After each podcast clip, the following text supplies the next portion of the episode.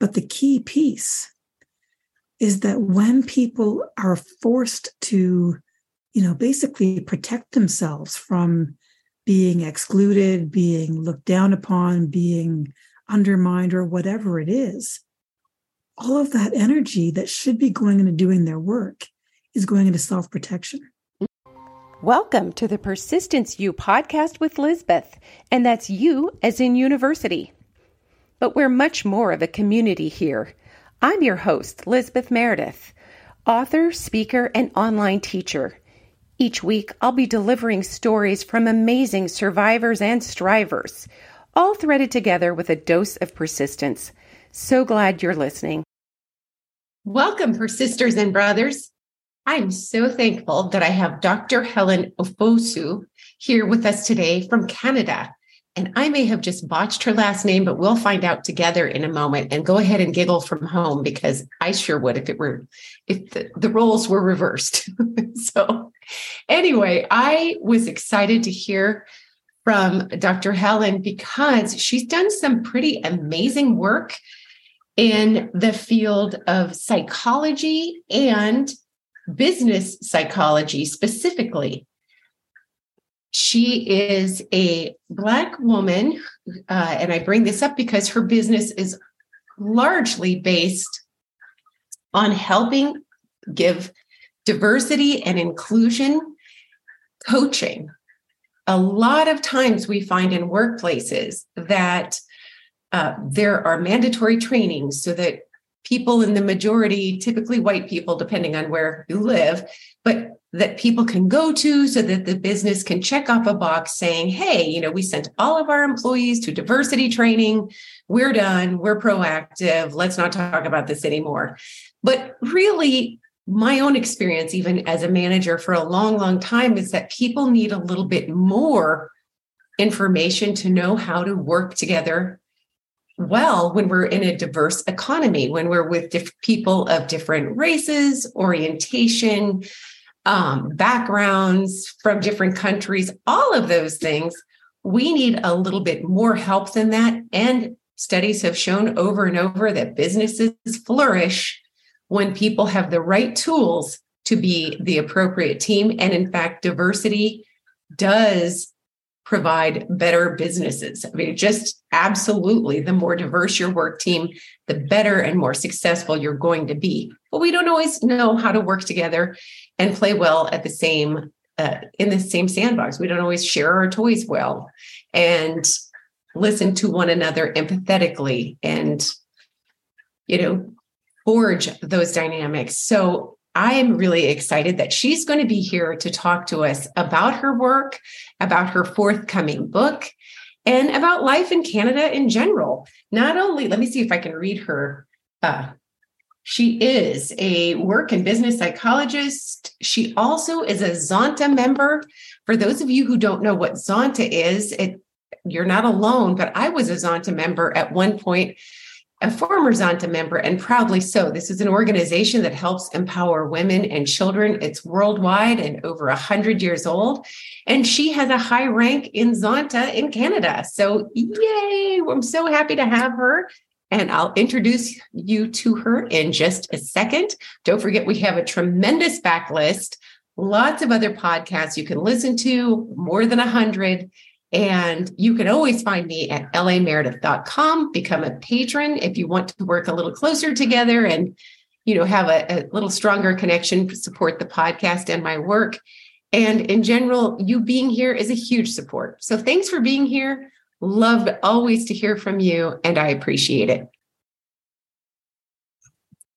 Dr. Helen Ofosu, thank you so much for being here today and talking with listeners of Persistence U, all the way from Canada. Thank you for inviting me. I'm so excited for this conversation. Oh, I think it is such an important one. And I really, really am glad that you're here today.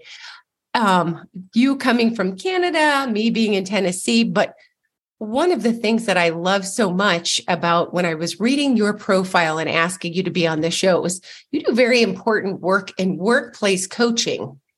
But your degree is in psychology. Before we get into the work that you do, I introduced, I gave you a little uh, introduction before, but I'd love to hear how it is that you came to do the work that you do and then got the right credentials to do the coaching that is so important that helps all of us in, in workplaces where we're navigating relationships where the norms have changed.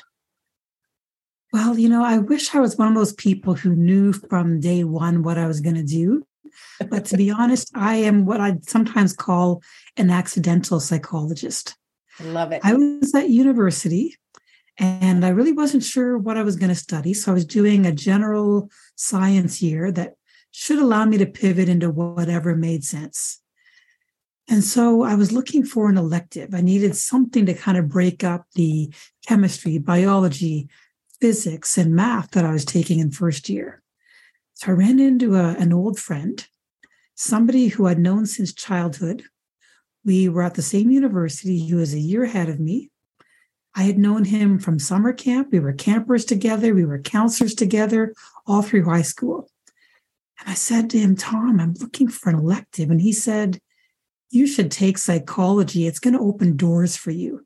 That's how I even you know, dipped my toe in, in the uh, the field of psychology, and I loved it. And uh, I ended up getting a BSc, so I wouldn't, um, you know, I wouldn't have to lose all of that effort on those other courses. What's a BSc? So uh, yeah, Bachelor of Science in oh, psychology. Good. Okay, mm-hmm. perfect. So that's how it started, and then you know, I had a good experience in university and decided I wanted to continue and do something after my undergrad. And I was always torn between pursuing an MBA because I'm interested in business, always have been, okay. or doing organizational psychology. And in the end, you know, partly because of deadlines being earlier for psychology and uh, also deciding I wanted to be one of few rather than one of many, I ended up pursuing organizational psychology or officially industrial and organizational psychology a huge mouthful. And I did a regular job for a while using, you know, using a lot of what I learned in school, focusing on things like um, succession planning, um, career development, uh, creating, uh, you know, processes for hiring managers and um, leaders to use when they're hiring people. But after a point, it just, although I had some good experiences, after a point, it started to feel too limiting. And it might have been the context because I was in the federal government. Yes. And that's yes. not always the most, you know, it's a great place to do lots of things, but you don't lead with, um, you know, you don't start by saying the federal government's creative, right? That's not what they're known for. They provide important services, but that's right. You know, but more solid standard things rather than out of the box things. So as time passed and I had an opportunity, I decided to hang my own shingle. And although it was great, I learned very quickly that you can be great at your work, but if you're not great at business, you're not going to survive. Right. You will starve. yes, you will starve. Yes. And so then how did you uh, get to the work that you do now? That is so that makes sense that you know one little brick you laid down one little brick it led to another thing another mm-hmm. you're starting but well how i got to do what i'm doing now is that of course i got very good at helping individuals in organizations uh, in terms of at least succession planning and um, leadership development right? Kind of fast tracking certain people so that if they have good potential, they can have some extra coaching, some mentorship, uh, access to stretch assignments so that they can come along pretty quickly and kind of fast track through the ranks. So that was all good.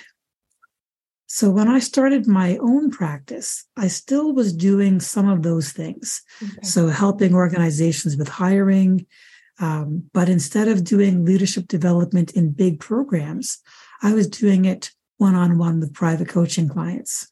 I love that. Yeah. you could get really honest in, with private coaching clients as opposed to a consultant with a group of people. I, I feel like people are more receptive in that environment. Well, that's it. We're on the same team. I just want them to be happy and successful. Right. Find roles that suit them and help them, you know, really reach their potential. I love it. Okay. Fantastic. And then how is that gone? And, and, and, you know, just tell a little if you have a success story or a story that's pretty compelling that you want to share, let let us know. Well, you know what? The early years, they were tough because of course I was good at what I did, but nobody had ever heard of me aside from people who I already knew. And all of those people, they were employed and very happy doing what they were doing.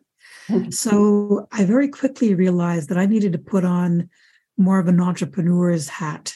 Okay. So I joined a business networking group, and that made all the difference. It helped me to learn from other entrepreneurs, helped me to get some ideas about business development, uh, made me realize the importance very early of social media. So that's that's the thing that I think made all the difference. And I got to tell you, I was so relieved and so thrilled when I reached a point where I was earning double what I was earning in my previous job. Yeah, Fantastic. so that, that was that was something because you know it was really hard at the beginning. I didn't know if I was going to make it or right. if I was going to have to go back and get a job. And I was a single parent when I started. yes, everything on your shoulders. Mm-hmm. So, really important that you succeed. And what a great role model you're able to be now, you know, because your child or children mm-hmm. have been able to see from ground up. Well, that's it. And I think one of the important lessons was that sometimes it's not good enough to be smart. You have to work really hard. And I only have one son. Thank goodness we get along. you like but, him. but he learned that, you know what? Successful people have to put in a lot of effort. Right. Right. And especially during the pandemic, well, he had no distractions because there was nothing going on, especially in Ontario where I live. We had very extensive lockdowns. So when yes. he was finishing high school and starting university, he was totally dialed in on school. And he's worked super hard and thank goodness is starting to pay pay dividends for him in terms of scholarships and other opportunities. Oh, that's so exciting. So exciting. Mm-hmm. So when a person so you know, when a person is owning their own business or, you know, it, at a place at work where they feel like they need some support and how to navigate issues of inclusion of you know all of tell us what all you include and how a person would get a hold of you as a coach to start the work so that they can learn be open and learn get support and and make a difference well, I guess the easiest way to get me is through my my website, okay, theresilientcareer.com. It's just a shorter URL than my my primary business. And the truth is that even if they're not looking for me in particular, I think an important consideration is does your organization offer professional development? Okay. Like, do they have an annual training budget? And if they do, then reach out to people who you think might be able to help you and offer that professional development. I didn't know that existed until I was kind of getting close to being on my way out the door of my of my last job. So that's a smart way to do it because it allows you to, you know, make progress at work, but not fund it out of pocket. I love it. Okay. Yeah. And any any things that you want business owners to know about the importance of the work that you do? Because I think so often, as you and I talked before, uh, uh as supervisors, sometimes people are so focused on just getting back to the work that they forget that we're more successful learning to work together in a diverse workplace than we ever are just having a meeting once a year to push people forward in an annual training on diversity, equity, and inclusion, you know. Well, that's it. And for me, I think the key pieces are the inclusion and the belonging. Okay. Some years ago, I came across some work done by Deloitte, and it was called, uh, it was a report about something called covering at work. And the gist of it is that there are a lot of people, almost 67% of the workplace is covering up something at work that they think is unwelcome. It could be a woman in STEM downplaying their femininity. It could be a member of a pride community who's downplaying their identity or their orientation. Could be a black person um, trying to get a, get away from anti-black racism. But the key piece is that when people are forced to, you know, basically protect themselves from being excluded, being looked down upon, being undermined, or whatever it is, all of that energy that should be going into doing their work is going into self protection. Mm-hmm. So I think that, you know, if people realize that everybody's human and focus on what people can contribute and find ways to make it safe for everybody to contribute, it solves so many problems.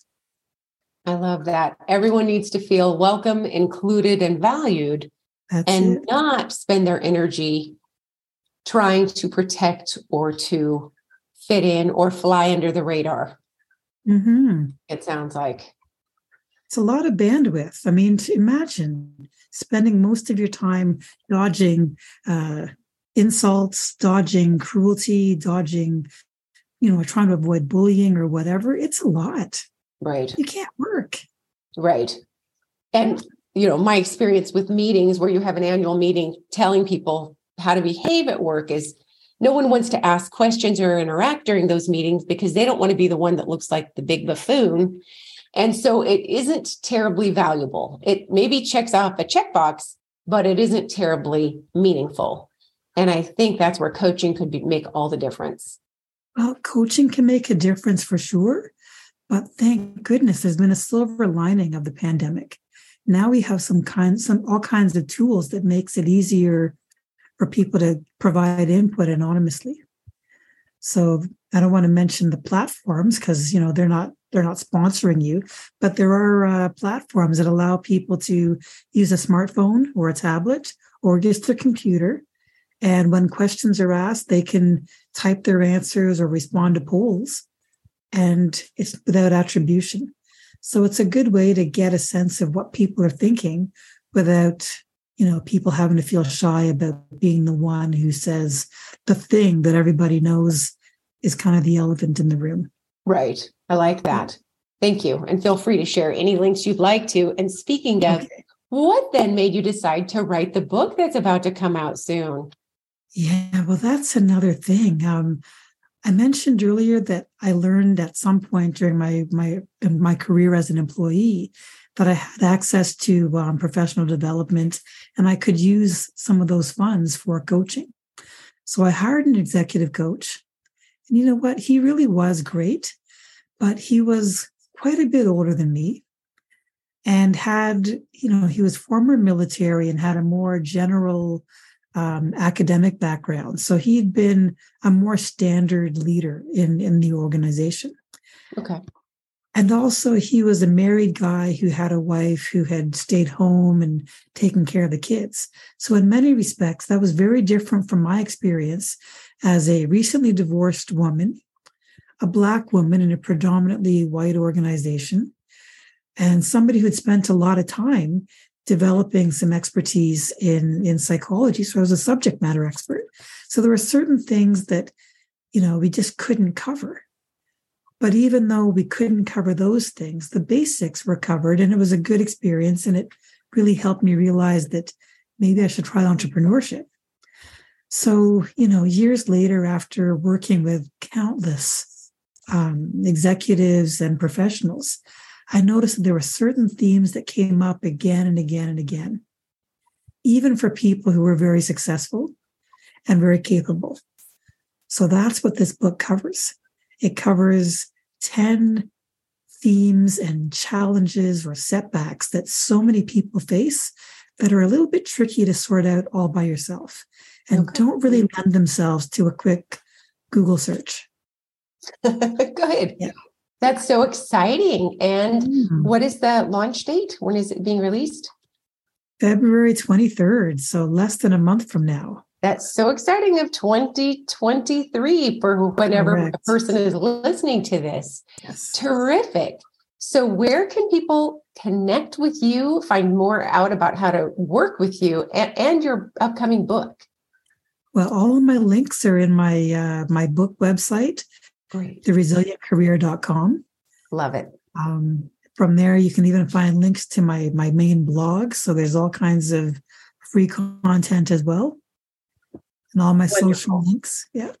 Okay, thank you. That is so fantastic. I love, and I wanted to correct something as I introduced you when I was by myself.